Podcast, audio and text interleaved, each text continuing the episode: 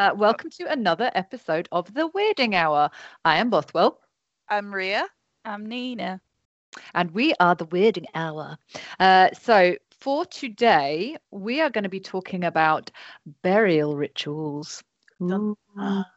Yeah, and also at the same time, because we like to do arts, you know, art, arty things, crafty things, um, we will be doing charcoal drawings again because we felt like we hadn't given that a solid enough turn last time. No. And also, lockdown means we are running out of artistic implements. I um I think I've already decided that I'm like, yeah, not gonna not gonna try super hard on this. It's gonna be very difficult. What, drawing a burial ritual with a piece of charcoal? Well, I've already decided that I'm just doing a skull because I couldn't find anything else I wanted to draw. And then I've started drawing the skull and then I'm like, why do I keep choosing really detailed things to draw with charcoal? So it's Uh, I think maybe it's going to be an approximation of a skull. this is my artistic interpretation of a skull. Representative of a skull. I've just realised I forgot to say what we are, the Weirding Hour podcast. I forget because we're so many, we've done so many now. I kind of expect everyone listening. Um, hello, our three friends, uh, to already know. But if anyone is new to the podcast, we are three friends who like to sit around and discuss weird phenomena. Um, that might be weird things you find at the bottom of the sea, or diseases, or what else do we talk about? Which is mass hysteria, loads of stuff. Yeah. You can see it. It's all the episode titles. yeah, just literally after you've listened to this one, listen to some more, and then you'll get it. But yeah, so that's what we do. We chat about weird shit and we do some crafting at the same time. We also encourage you to please craft along, um, as we would love to see your artistic endeavors. You can um, hashtag it on Instagram, Weirding Hour. Um, we would love to see what you can produce. It will be of a better quality than ours, there is no doubt. Anybody got anything else they'd like to say? That's unfair, actually. Rhea and Nina are quite autistic. Oh, artistic. Artistic. I was like, wow, okay. Yeah, that would be that would be a bold statement. Uh, bold or massively offensive. Just, Probably. just out of nowhere. Just yeah, they're uh, they're super autistic. yeah, they're, they're based on the spectrum, I don't uh, which would not be any kind of insult because. yeah. It's not it's not an insult. Um, cool. Anybody got anything else that they would like to say before we get cracking on burial rituals? Uh, no, I don't think so. I think I think you can launch into it.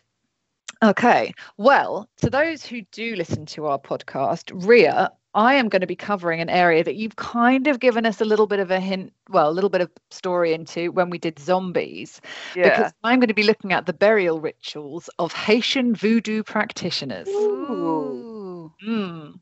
So I'm going to do a little bit of sort of backstory just to kind of get you up to date with what's going on, and then we'll go into the burial rituals. So, according to an article that I found in the Guardian, um, Haitians consider Haiti to be roughly 70% Catholic, 30% Protestant, and 100% Voodoo. So, and this is sometimes spelled V O D O U or V O O D O O.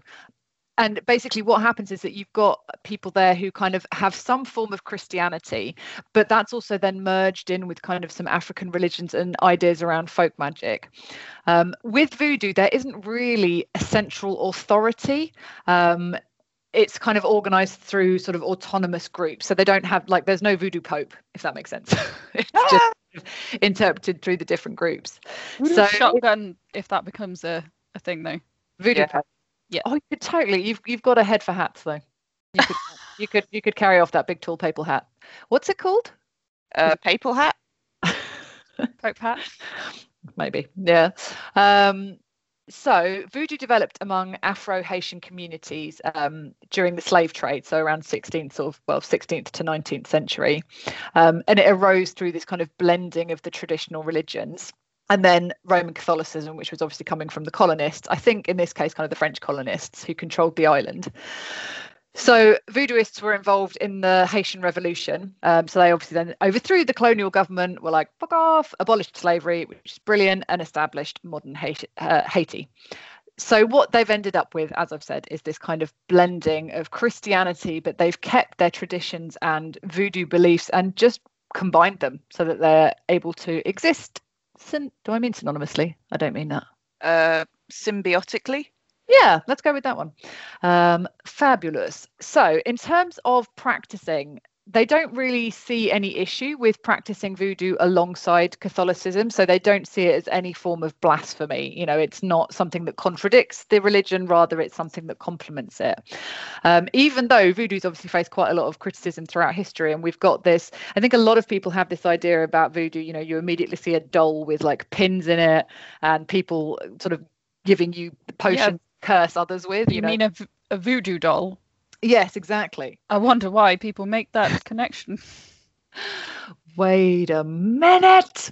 Yeah, exactly. Um, but I think the idea is that actually these have come out of because it was the voodoo. Um, uh, you know, lots of the kind of voodoo uh, uh, voodoo islanders were the ones who were involved in the revolution. I think that notion of sticking pins and that kind of scary view of them is something that the colonists spread. It's not um, something that particularly came out of voodoo itself. It's something that they did to kind of turn them into the boogeyman and sort of, yeah, make them seem scary. So voodoo in itself is apparently um, you know, it's something that's faced a lot of criticism and is described as one of the world's most misunderstood religions. So the term voodoo encompasses a variety of Haiti's African derived religious traditions and practices. Um, so it's kind of the word derives from, I'm going to have to say it, Aizo, um, referring to mysterious forces or powers that govern the world uh, and the lives of those who live within it. And also a, a range of artistic forms that function in conjunction with these energies. I just want to really stop and say I love that sentence. Wow. in, in conjunction. Um, so yeah, so this idea of voodoo is this these kind of mysterious forces and powers and energies that are all around us, um, in kind of various different formats and I guess kind of giving life to different things. So within voodoo, there is an idea that there is um, one God, so known as the Bondye, which is why I think it's then been able to mesh quite nicely with ideas of Christianity, where there is also just one God. So mm. they've just kind of switched it over and it's him. Um, however, what they do have that's slightly different is that they've got these idea of spirits that are kind of I guess impacting the way that we live our lives and uh, and kind of yeah, just they have this impact on us. So they're categorized into three sects. So the first one are the spirits of family members, also known as spirits of the elements and forces of the earth. They're believed to interact with people or kind of those who call on them and summon them. Um, they're called the LWA. So I, I want to be like Loire, but I don't know if that's how you pronounce it. Um, but yeah, LWA. There's also a second group called the Twins, and they're known to be the mystical forces of good and bad.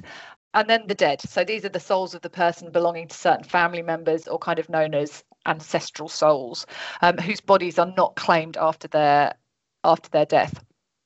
So what they're doing is they've kind of got this idea of spirits, and again that blends in with the notion of the soul in Christianity. And also, sometimes with those spirits that you can call upon to support you, it kind of fits in with the idea of angels or gods, uh, sorry, angels or um, saints. You know, it's that idea of um, sort of praying to a particular sort of person to help with a specific issue. So that's again the way that it kind of translates in there. One of the really interesting things that um, is different in terms of voodoo is that it doesn't incorporate belief in a in a kind of powerful antagonist. So there's no notion of kind of Satan mm. or the devil, which, given what people, you know, if you think about voodoo again, you think about demons, mm. curses, and that, don't you? It's that automatic assumption. But actually, I think it's a bit of a stereotype. Uh, do I need to talk any more about? Mm, probably not. Are you okay? You're talking very quickly. Oh, sorry. Shall I calm down? it's a bit hard to follow what's happening. Sorry. Um, so, in terms of how kind of voodoo practitioners are today, they still face a bit of discrimination, um, a lot of the time coming from fundamentalist religious groups. And one of the reasons being is that because voodoo goes against one of the major social norms, and this is where I don't understand how it fits with Roman Catholicism, is because voodoo actually reveres members of the LGBTQ community um, and believes in uh, all genders being treated equally. Sick. Huh. But they actually hold a reverence to LGBTQ people. so obviously, nobody likes that. Uh, Haiti itself is still a really desperately poor country and it doesn't have an awful lot of access to medicine, which means that the lifespan there is currently around 60 years um, and child mortality is really high. Um, which is very sad. So basically, it means that kind of the death of someone you know is is pretty much a daily occurrence, um, as in the death that some uh, death of someone that somebody knows. So rituals for death are very very common. So let's get to the point. I think that's why I was racing, Nina. I was like, I want to talk about the actual rituals. now that we all have a degree in voodoo and Roman Catholicism, Catholicism mixture, Yeah, let's Jesus. talk about voodoo death rituals. So, voodoo practitioners believe that the soul enters the spirit world immediately after death. However, it I'm sorry. around- I'm laughing at my drawing. I just fucking hate charcoal so much. Can we see? What have you done? The most wonky skull. This person. this, Are they person okay? Like that is incredible. this person was born with, such something. sad eyes because their cavities are like drooping down their face.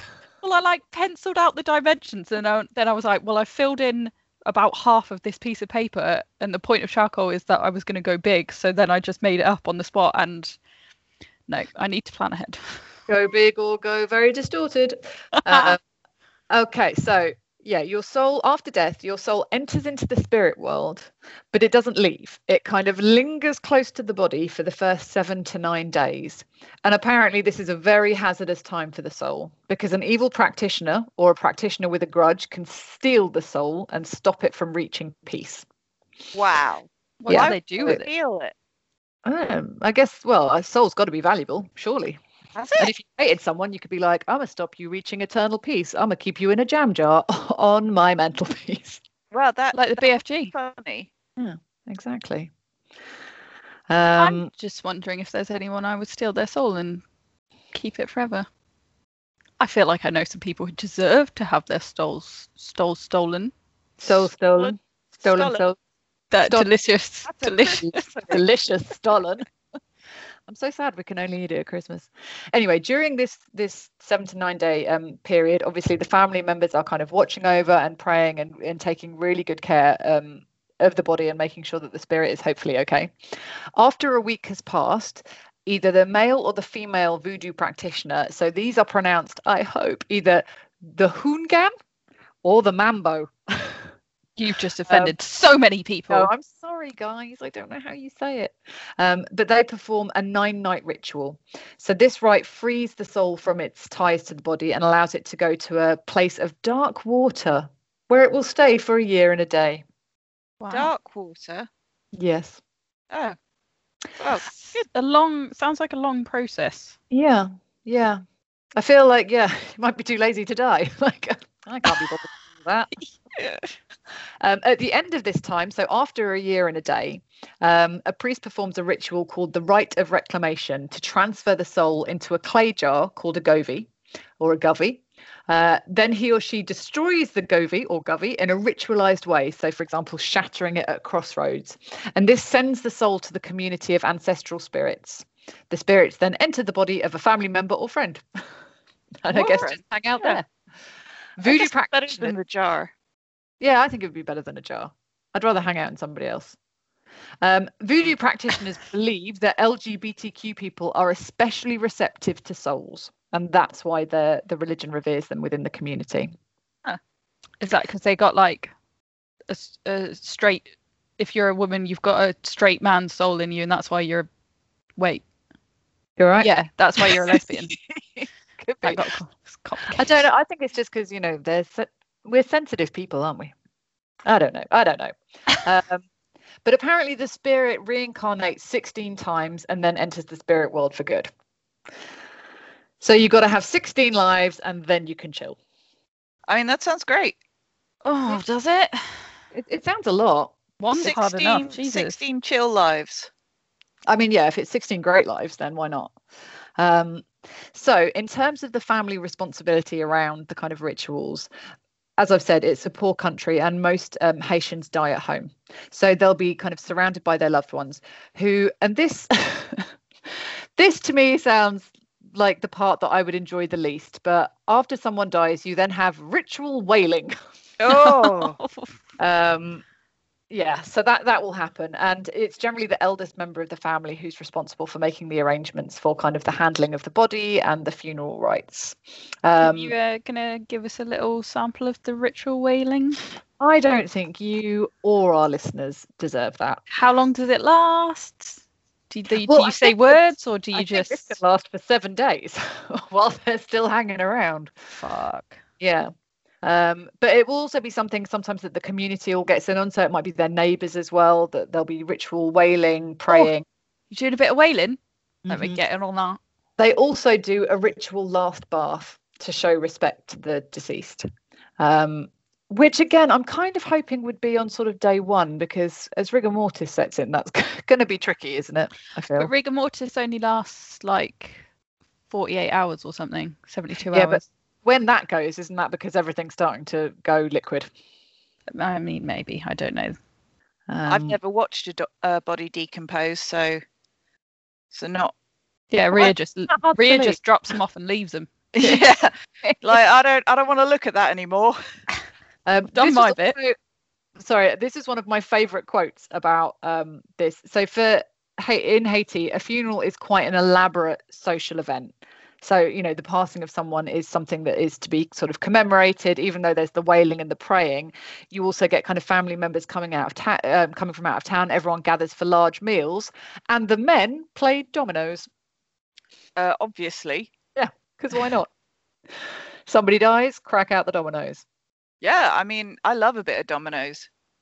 So, in terms of the actual kind of getting rid of the body part, so to speak, this is a little bit tricky um, Yeah, I've, because I've had trouble with that. I feel for different reasons. Um, because they do feel that whatever happens to the body can affect the spirit so they need to to sort of think about that so cremation is not an option which i believe is also true of the roman catholic church although i could be wrong but i'm pretty sure they steer towards burial as well not not cremation um, but basically voodoo forbids the destruction of the body most people prefer um, to be able to place their loved ones in an above ground um, mausoleum or how do you say that Mausoleum. yeah, mausoleum sounds Mausoleum? right. yeah Feels, um, feels right. as their sort of final resting place but obviously that's quite expensive and not many of them can afford it um, sometimes those who are rich will also ask for an autopsy uh, just tying into Rita's story this is because they um, those who practice voodoo sometimes opt for one to make sure that the deceased is not a zombie Mm. um, so what you can do as an alternative, families would rent spaces in public um, mausoleums, or when the first, like they'll rent it for that first year, and when that kind of is that year is over. So do you remember that year and one day after they have the right of reclamation? If Yeah. they can no longer afford to pay rent, at that point they might burn the body, or they might just abandon it in a secluded spot and kind of pray that no harm comes to the spirit. so that's a little bit Oh, fab. I'm going to leave you here, Uncle Fred. Best of luck. Fingers crossed. um, but it's difficult, you know, if you can't if you can't kind of afford Yeah. one of those mausoleums, and I think that there are issues in terms of actually burying people and and kind of the bodies staying staying buried.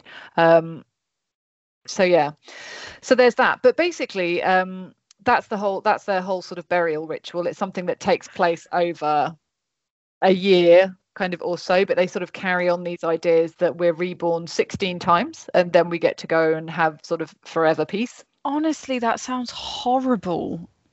What, living 16 lives? Yeah. Mm. Fuck no. it does sound tiring but i was really interested to find out how different voodoo was to my perception of it Mm. you know what i mean? It, it just it, it- they kind of bore no, no no relevance really to one another. I basically had the image in my head of that guy from um the frog princess you know in the top Yeah, hat. That's what I'm thinking.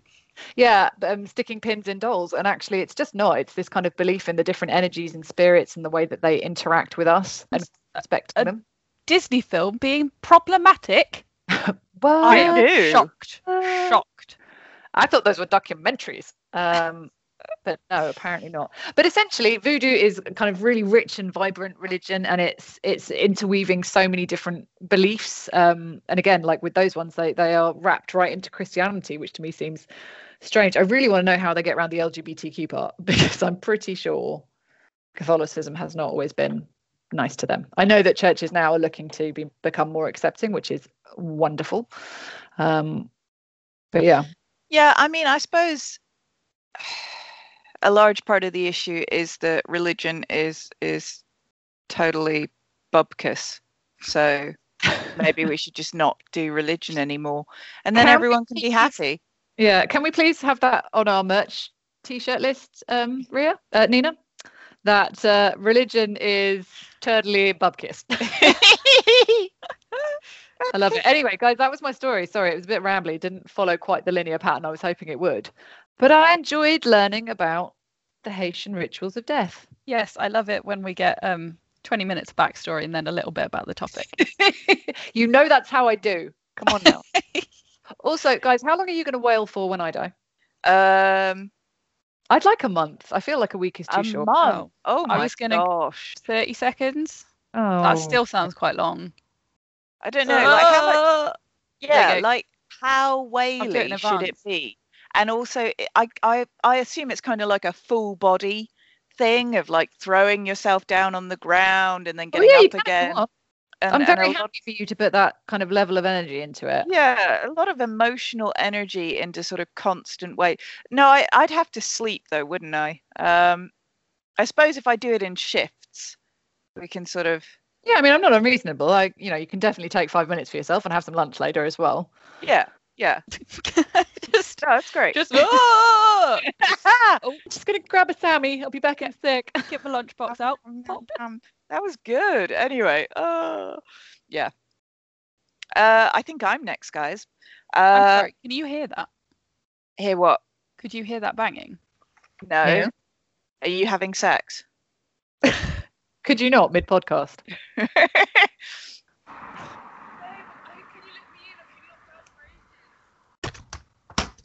Yeah. Sorry. No.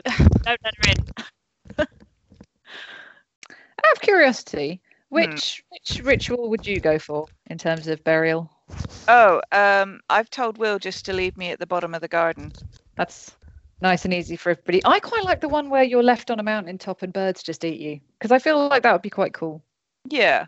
Yeah, there's lots of nice ones. I, I, you know, like maybe being buried with a tree and then the tree grows from Oh, me. That yeah, would be nice. Nice.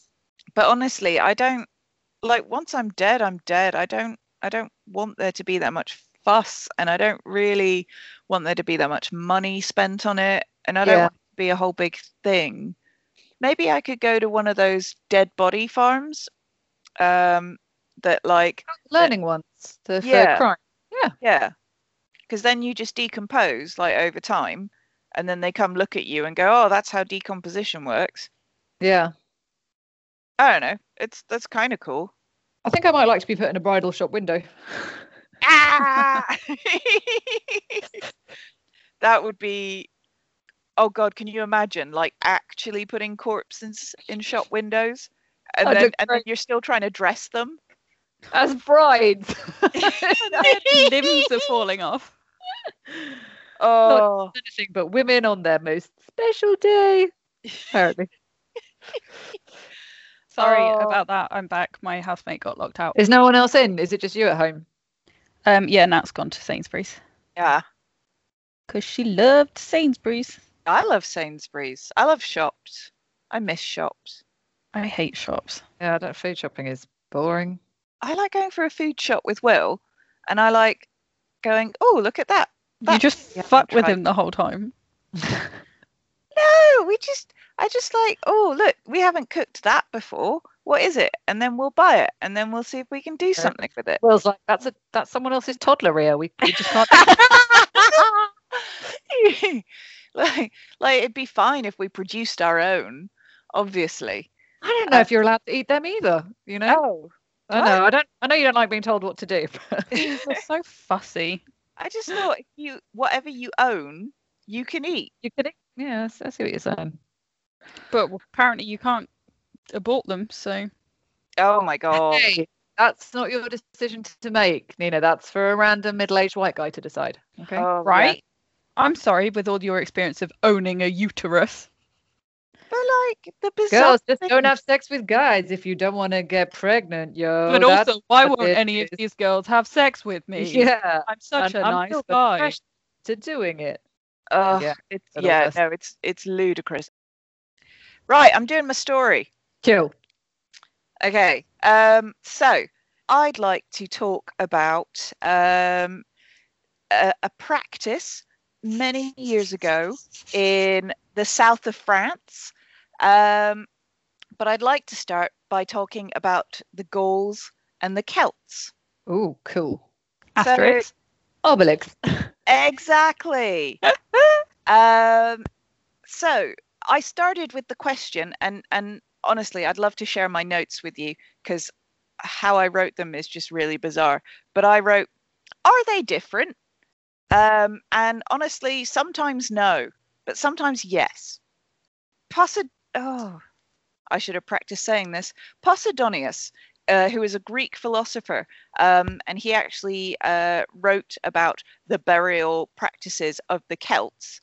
He had traveled over the Alps, and when he got over the Alps, he was like, "Hey, who are you?" And and the people who he was talking to said, "Oh, we're the Celts." And then for some reason, ever since then, everyone from the Alps to Britain to France was referred to as the Celts, even though a lot of them were Gauls. Um, so, so there's, I know it's, You crazy bastards. I know, I know. It's, it's, it's just, it, it, it's who writes it down. That's the point. We get to decide who's who from who wrote it down first. Well, these guys told me they were the Celts, and so everyone from here is the Celts. So, fuck you guys. So, moving on. During the third century BC, Celtic speaking peoples inhabited um, large areas of Europe, including southern France, which is where I'm going to be focusing. Uh, and they practiced agriculture, they were skilled in metalwork, and had uh, societies that were organized uh, in hierarchies. And they were also renowned warriors. So, loads of uh, what's written about this particular group in the south of France is that they uh, were excellent fighters and very bloodthirsty people. So this will sort of dictate how they dealt with burial and uh, the burial of friends and the burial of enemies. So in one particular town in Entremont in France, archaeologists unearthed fragments of human skulls uh, that they believed confirmed the practice of deliberate decapitation. So they concluded that the skulls were war trophies um, or the result of little understood ritual practice. So uh, in the first scenario, the victors, so these Iron Age Celtic or Gaulish warriors, may have taken the heads of their enemies, embalmed them, and then prominently displayed them within their settlements in different ways. Fucking metal. Yeah. So I just I just want you to know, like, I've got titles like how they bury their friends for like various paragraphs in what I've written. So how, they bury your their friend, a Tummy's guide. yeah. So the Celtic tribes believed that the spirit of uh, their dead chief would keep watch and ward over them. So they would bury them with their favorite slaves, with their animals, and with lots of other things to sort of celebrate that they could take with them into death. And they would have, you know, particular sort of rooms dedicated to this within the burial mound of all the When you things. say taking their favourite slaves with them, is this a bit like the whole ancient Egyptian thing where those slaves might not also have passed away at the same time? Yeah, it's exactly that. Mm. Um, so yes, and their favorite animals as well. So What do you mean? They killed them? Yeah. Yeah. Yeah. Oh. So you don't because really want to be someone's favourite slave? No, you No, want to be a really shit employee. yeah, you want to be so so awful that they don't believe you could ever do a good job in the afterlife. And then my next title is the shit they do with their enemies. Uh, God, I'm so good at notes. So in Entremont particular, uh, there was a group of violent Iron Age warriors who cut off the heads of their enemies and would nail them to their shields during battle, I suppose, or after battle. And and yeah, I don't know how long they would nail them to their shields for, but They are also getting a bit pongy. yeah. Well, I who knows? Maybe maybe the the slow sort of degradation of them is important. I don't know. But the other thing uh, that was recorded was they wouldn't just nail them to their shields, but they would also tie them to their horses. So I imagine that you'd go out into battle, you'd kill however many people, and you'd take their heads, and then you'd. I was kind of thinking it was like you know, like the skate noose that holds the skates. Yeah. yeah. Yeah, so I guess it would be like that. So you So like a strap with two loops at the end. yeah, yeah, yeah. So you tie them to um, a rope and then hang it over the neck of your horse, so that you had your, you know, heads on um on on Dangling your- around. as you were riding back from battle. So you could be like, "Here, look how many people I killed! Isn't that great?" And they've got um, carvings uh, of of that exact situation. So of a horse with seven severed heads hanging from it, and uh, a jubilant warrior uh, riding on top of them. So that was that's that's not quite got to the burial element yet. That's more like, "Hey, look, I've killed you." This is cool, um, and and now I've got these heads. So Look everyone, how cool I look, bro. yeah, That's like what I call getting ahead. Hey. Oh no. Sorry, I'll leave. So I've I've gone on to uh, what do we know about the head cult of the Gauls? So yeah, they were fearsome enemies, uh, fearsome warriors, who then? cut off enemies. Anemones.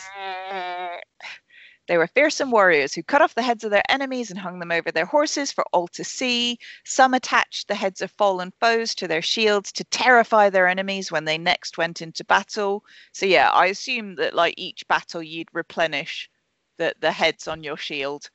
Just because can you imagine if you had like a completely dry skull on your shield and just one of them, everyone would know that you were shit and that you'd like only killed one person like fucking years ago. Ages ago. Yeah, Oh exactly. my like, god. Can you even do it anymore? Like, Henry killed that person like two years ago. oh god, he hasn't even been in battle since because he's shit. Um, that Poor kind of thing. Yeah. Well, we all know that about Henry, don't we? Famous Gaul name. Fucking Henry. Um, so there's a few um, quotes from people at the time. So um, a fourth century Roman historian, Ammianus Marcellinus, wrote the Gauls were tall, light skinned, light haired, and light eyed. So cool. But uh, apparently they also uh, had reddish hair. So I mean, it sounds like me. It's it honestly, it just sounds like a bunch of me. Um, And the If skulls. tall, how do you explain Asterix? well, yeah, he's so short. Yeah, he's Uh, like, and uh, but he does have an incredible mustache which makes up for it i think and an incredibly enormous friend. yes which also makes up for lacking in height i suppose my friend's really tall so i don't have to be yeah maybe he's just lazy Oh, amazing. we found Uh, out short people's grow harder. yeah just put some effort in Jeez. uh, so another quote their savage eyes make them fearful objects they are eager to quarrel and excessively truculent uh, which is i think i feel like a little mild to describe a bunch of people who go out and cut heads off and shove them on their shields horses and then take them back for display but that's What does truculent mean? uh, like a bit argumentative Oh. yeah yeah oh he's truculent like no he's a fucking psychopath run away So yes. So specifically, the heads found in the south of France in Entremont. These heads that were found actually had uh, resin on them, which would indicate that they were embalmed in some way. So yes, after they've done the whole nailing onto their shields, carrying them around on their horse, they take them home and they would put them on prominent display around their houses. So some of these heads were found with nails in them near these houses. So like they would have literally nailed the rotting heads to their house to show Fuck that they- yeah. Yeah, exactly. So Well, goth. Terrible. I know, right? I feel Uh, like but don't- everything don't back worry, in they were embalmed before doing that to really preserve them. So I'm sure they I'm sure they were fine. Yeah. Can I just agree with that? I think the point that Nina was about to make that I think everything smelled terrible back then. yeah. Uh, yeah, I get yeah, the feeling. yeah. So you'd probably you you could make different choices. But they also Choices. They also uh, would put so it, they had uh, stone archways that were uncovered in Entremont near near the temples, um, and in those arches there were um, spaces within the wall where they'd shoved in heads. So obviously, when they were found, they were skulls, but at the time there were like specific archways built near the temples so that you could put your heads on display in the recesses in this archway, uh, which which is incredible. Uh, and obviously, the more important the person was who you killed, the more likely it is that you would put them on prominent display. Be like, look, I killed this chief of my enemies. Aren't I fucking cool? And everyone would be like, yeah, you are fucking cool. But, you know, mainly because I'm fucking terrified of you. Yeah. You got to like head on your front door. Yeah. DC Instagram, right? Yeah.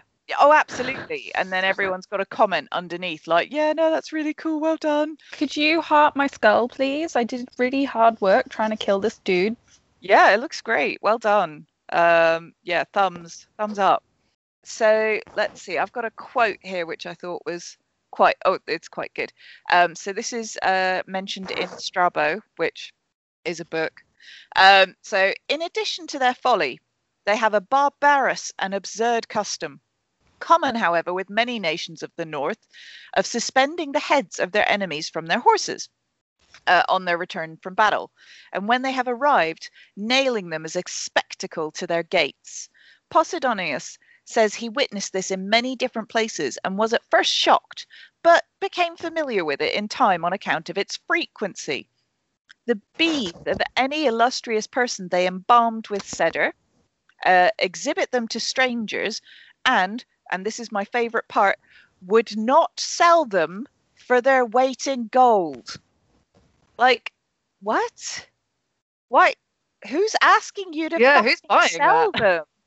Um, People who are shit, shit murdering, they're like, You'd be like, I haven't killed anyone, Jeff. Just sell me one of your heads. yeah. I have that one. I'll give you gold. Yeah, like no, I don't want your fucking heads.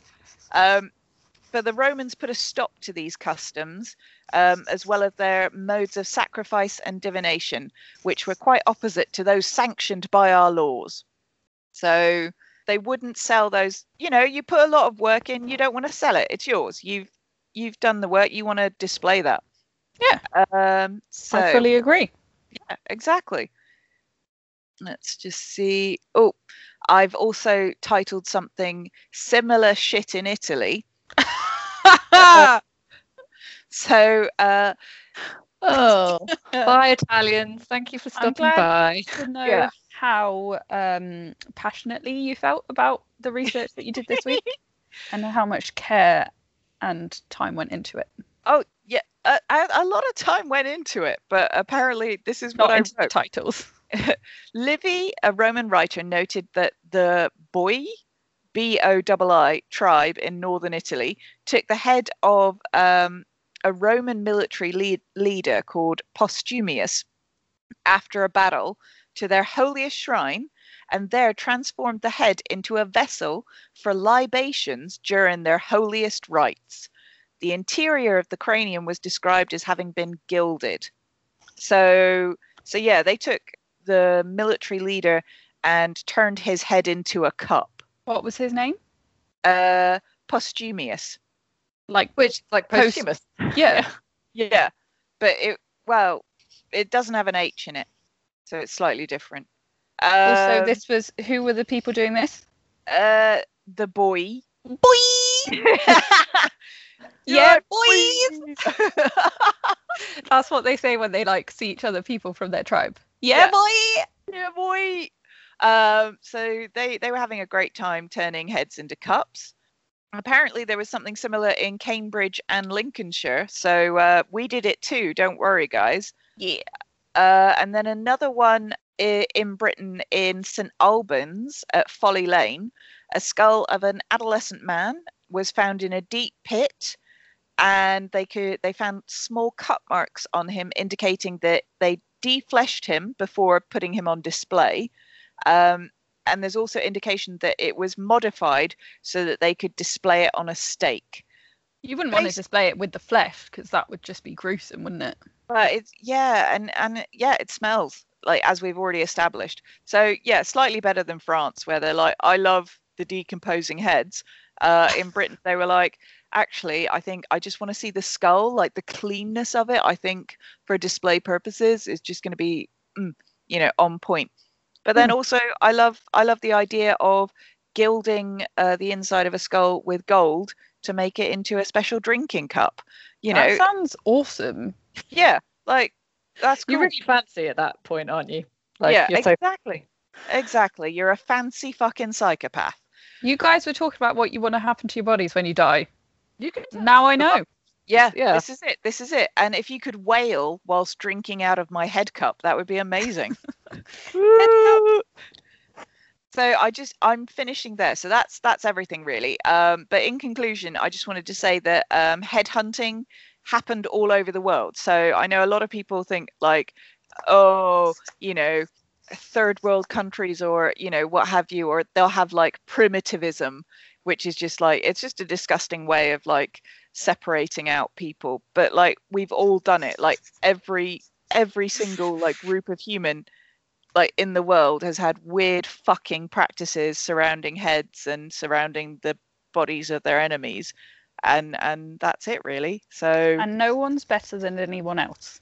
no well precisely except obviously for gilding the skull to make it into a cup Because that was pretty sick. Yeah, that's pretty badass. yeah that's pretty cool um so that's that's it really. I also wanted to point out before i i let you start nina i my drawing was of the um of saint catherine of siena uh, because they kept her severed head and it's actually on display in basilica san uh, domenico in italy. And uh, and it's that's kind of strange that Is it they're just her skull? Yeah, yeah. Well, no, it's it's um it's kind of like her mummified head. So Can we see it? Have you got it? let me put the link in the in the chat. So it's it's pretty fucking cool. Uh, Ew. there it is. Oh.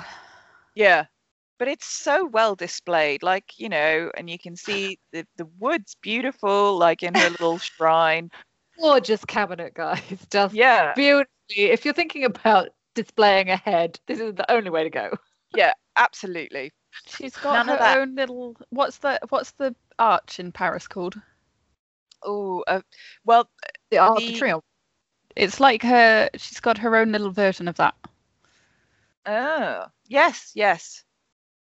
Yeah, maybe, maybe, yeah. The Arc de Triomphe is probably what you were thinking of.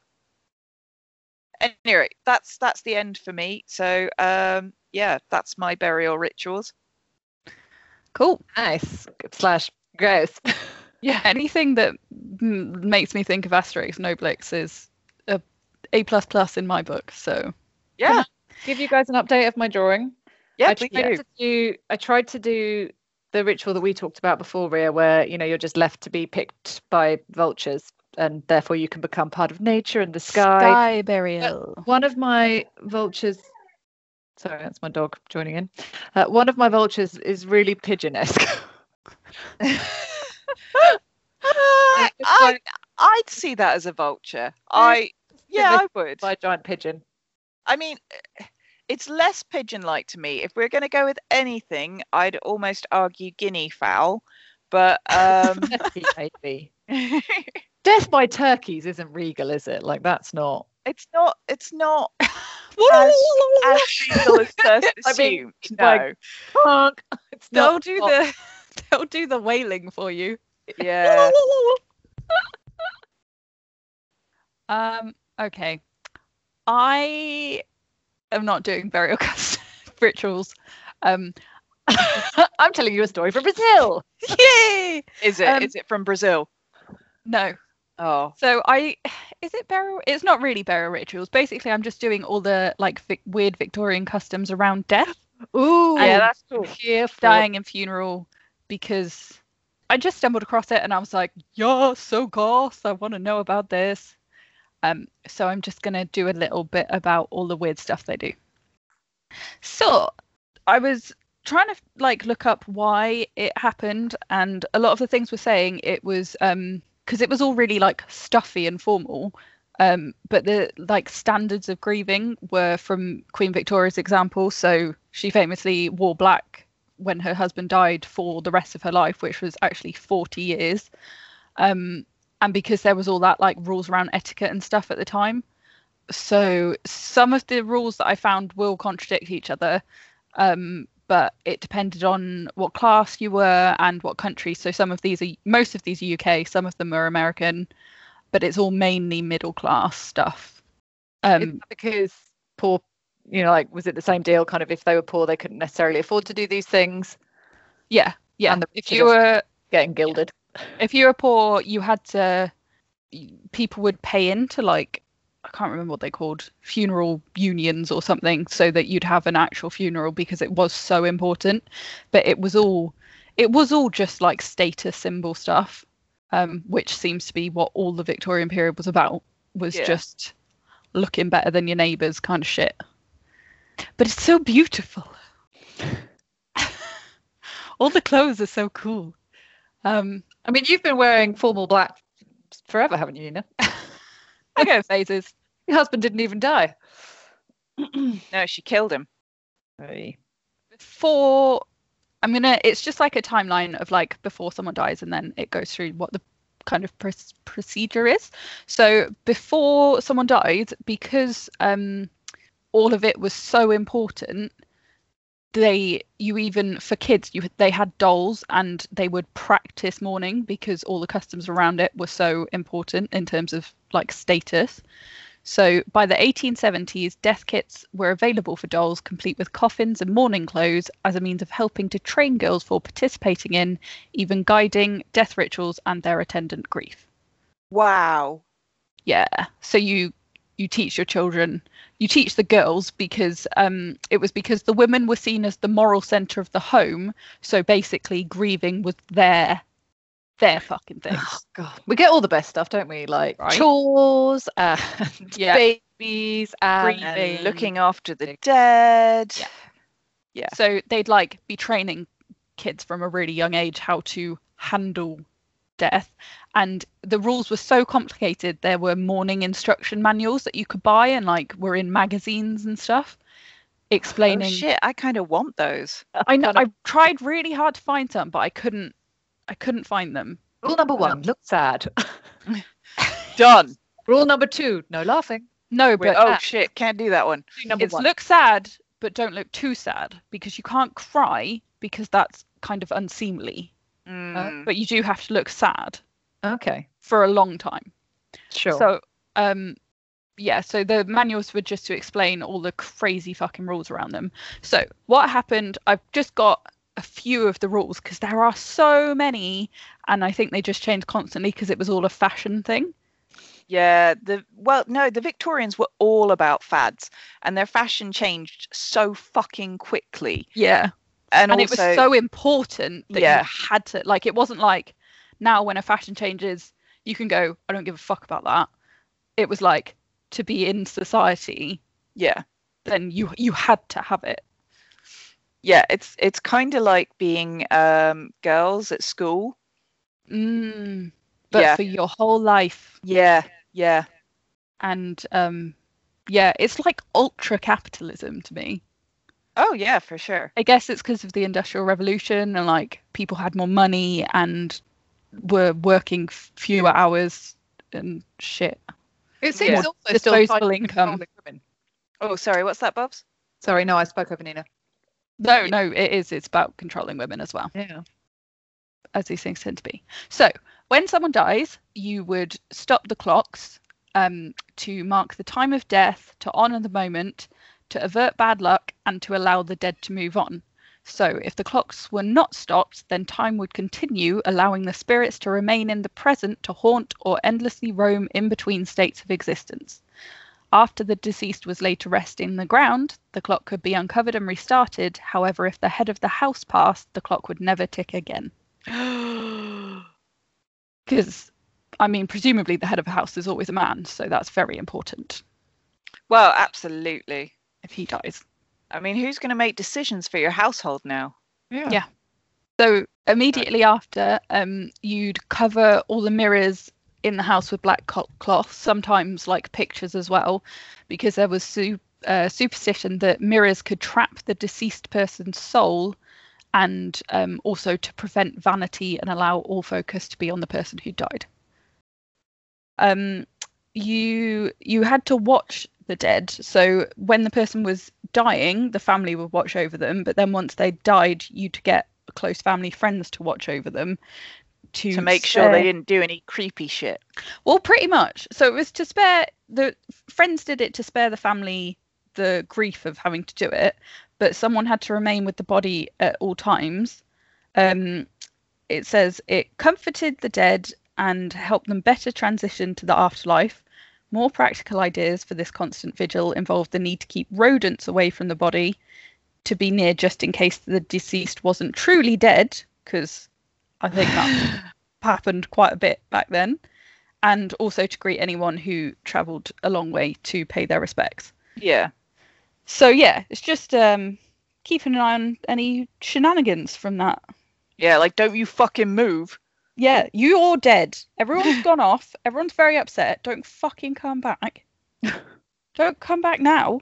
Look, I've covered up all the fucking mirrors and I've Yeah. turned down the family photos. Do you know how hard it was to get to the top of that giant mirror to cover it? They were big into ghosts, though, weren't they? Victorians. I feel like they really were. They were just so they were just obsessed with death and dying. I think that's why goths love Victorian era clothes. Mm, I think that's why a lot of goth fashion I mean, is the the goes look the, the goes, the clothes look incredible. Yeah, that too. But also, a thing I, I read was that they had longer life expectancies because conditions, I think, were improving. So it was more tragic if someone died and there was lots of fear around death. And I guess it all plays into, well, I don't know. I was going to say it plays into like religious beliefs, but if you believe you've got an afterlife, why are you fucking scared of dying anyway? Mm. Well, because we don't really believe. I I mean, some really. people do, but I suppose it's still this, this, you know, it's it's not in our biology to just kind of accept death, Yeah. is it? No. but they were they were truly obsessed with it.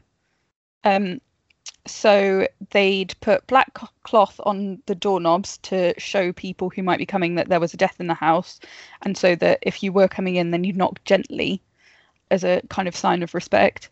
And the cloth would be white if the person who died was young or unmarried, Mm. because they care about that stuff a lot. So um, they would wash the body and dress it and move it into the parlor for viewing. Um, and I think most funerals were happened at home. And sometimes, or often, women sewed their own burial clothes and kept them under the bed, like really ceremoniously in tissue paper and all wrapped up really neatly and nicely. So they were like constantly aware of their death, but also had all this superstition around it.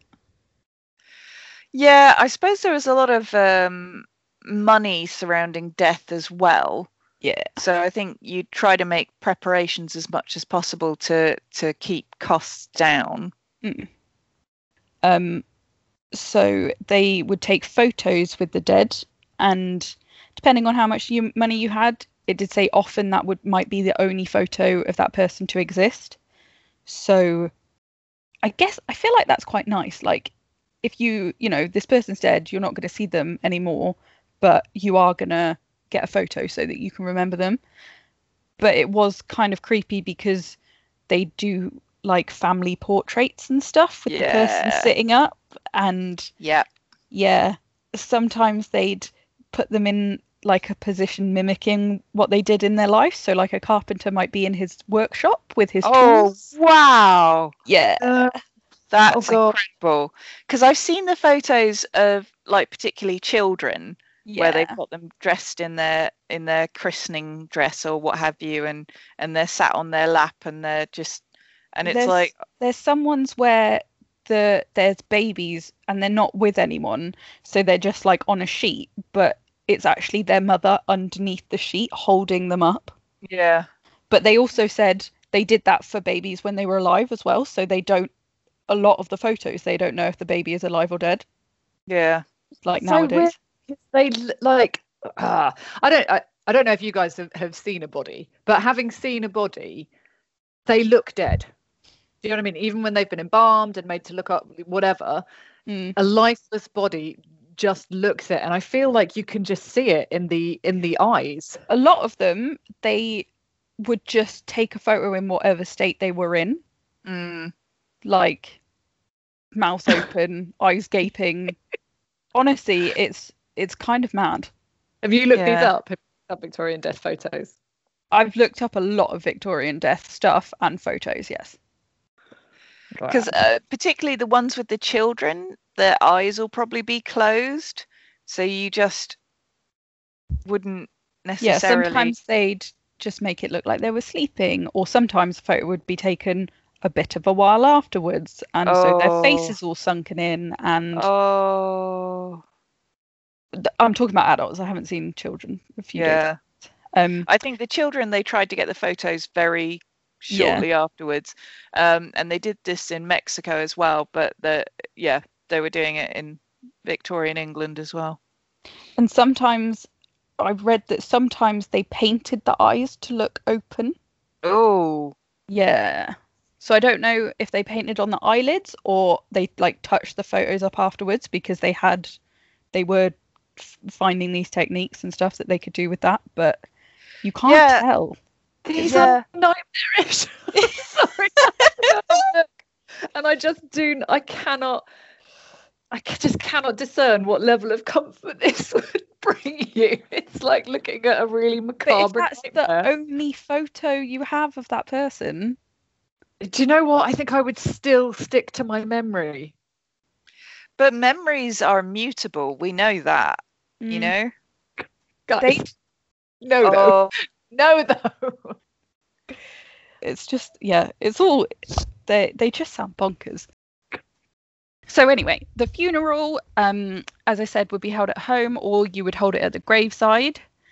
And if it was possible, family members were placed in a room adjoining, where the words of the service could be heard, but to spare them the pain of giving way to their grief before strangers. mm, So you're not allowed to cry in front of people publicly because it's considered unseemly but you Uh, can show them a fucking corpse and take a photo with it. Hells yeah. It, this reminds me though. Do you remember when we talked about the kind of um, women who were ending up in asylums?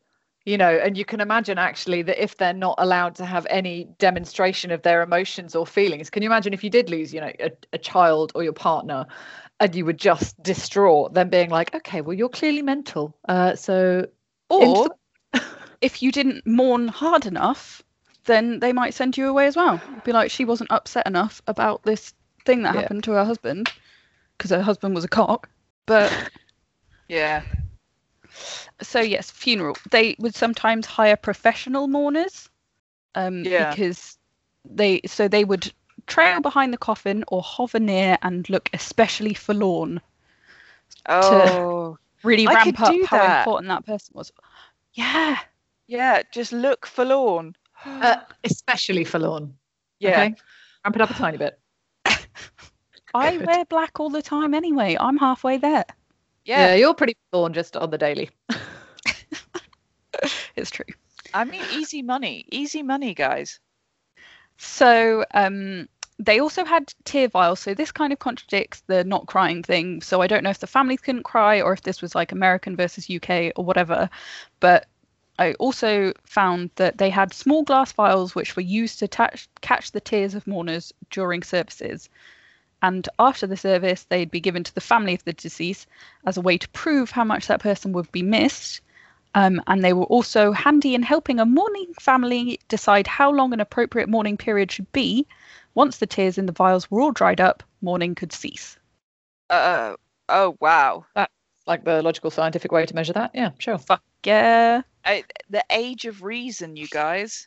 But then also other places they have very strict timescales on mourning. So like women would have to mourn for like two years in a certain level and then another year in a like half mourning.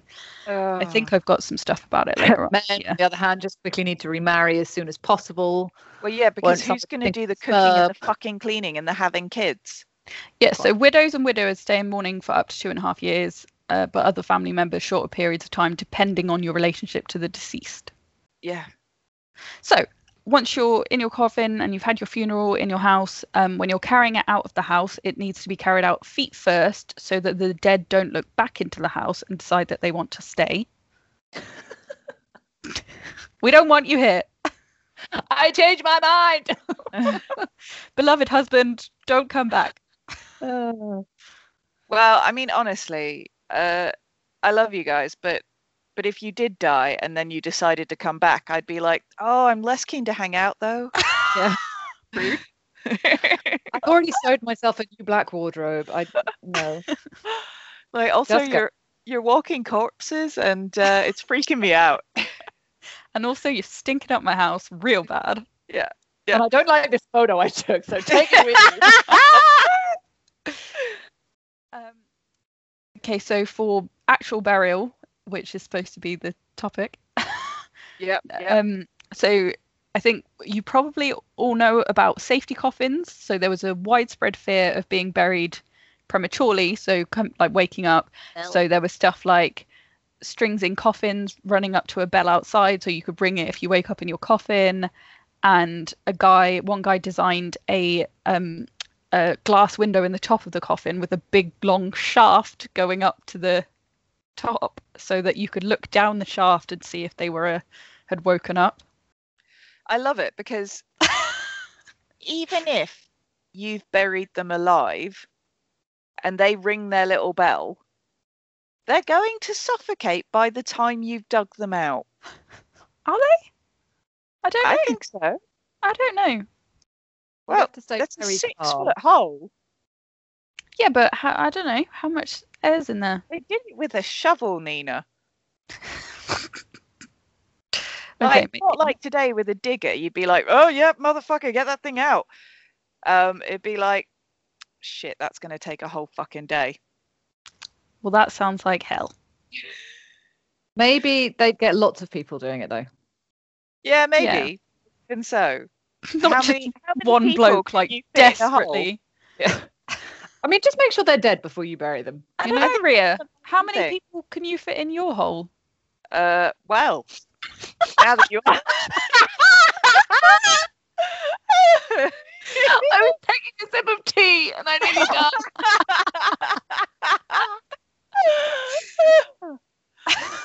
oh, dangerous I'm life. not enough to, to get the dead body out.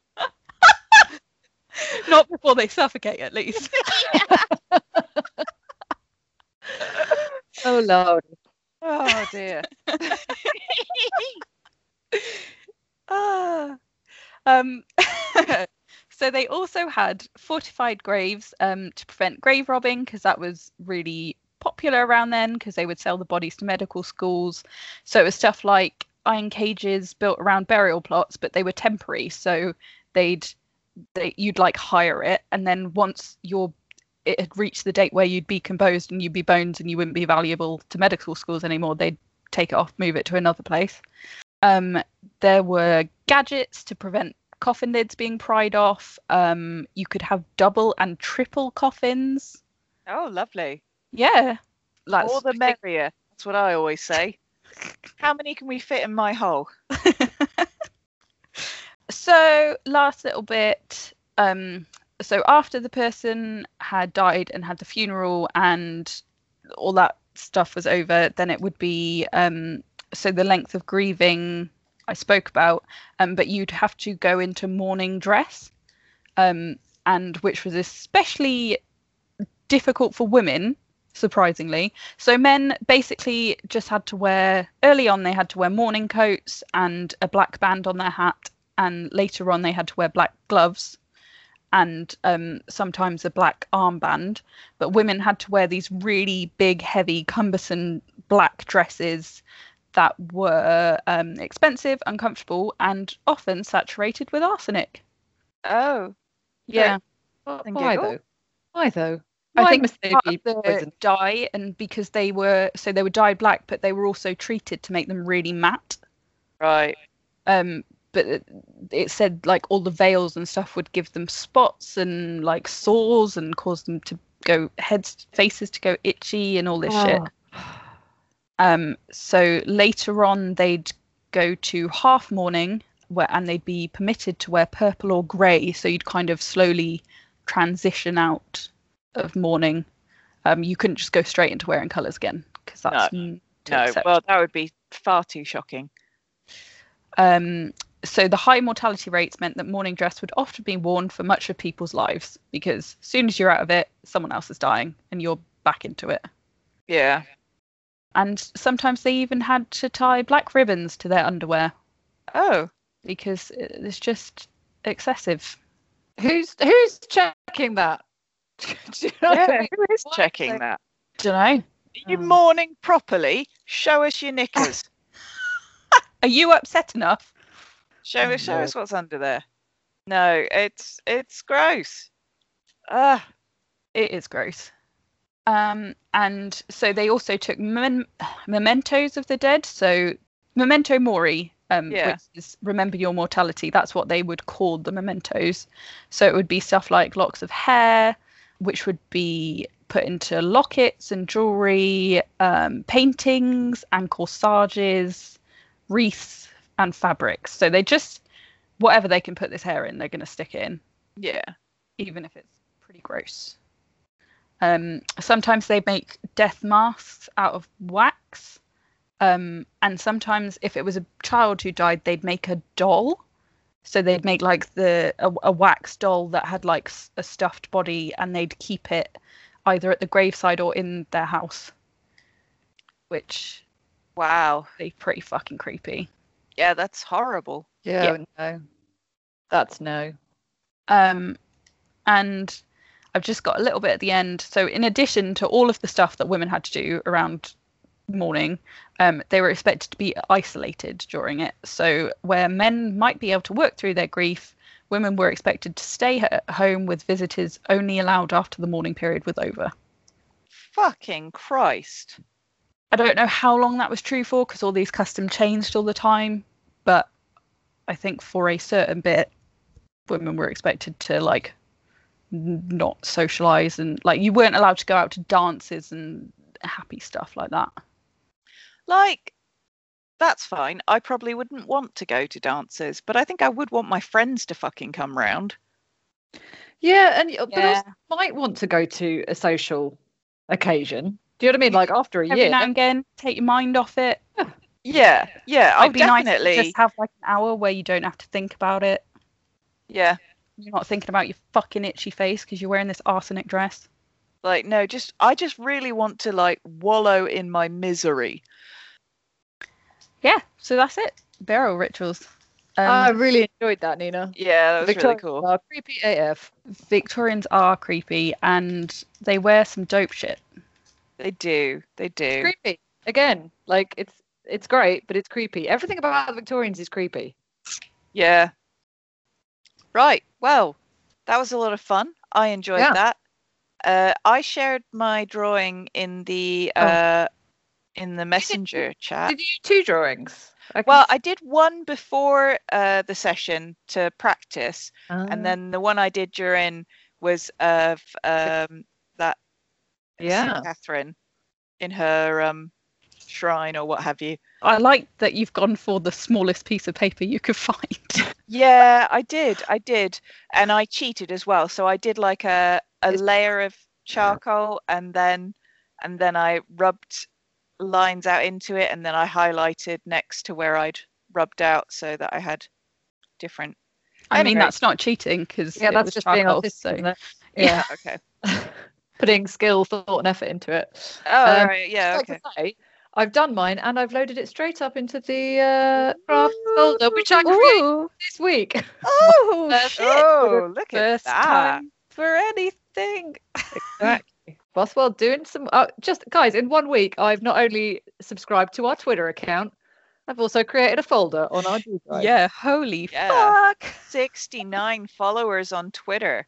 Ooh. No one else follow us now. Yeah, we Don't- don't want any more. Six nine is the Yeah. We've reached our magic number. Um, so I kind of redeemed it a little bit, but, it- but but just Oh. by making the eyes much bigger.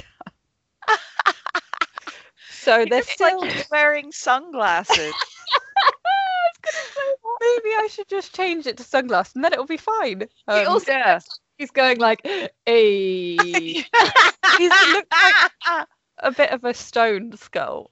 yeah, it's like it's like you found the Fonz's skull. yeah. It's very happy.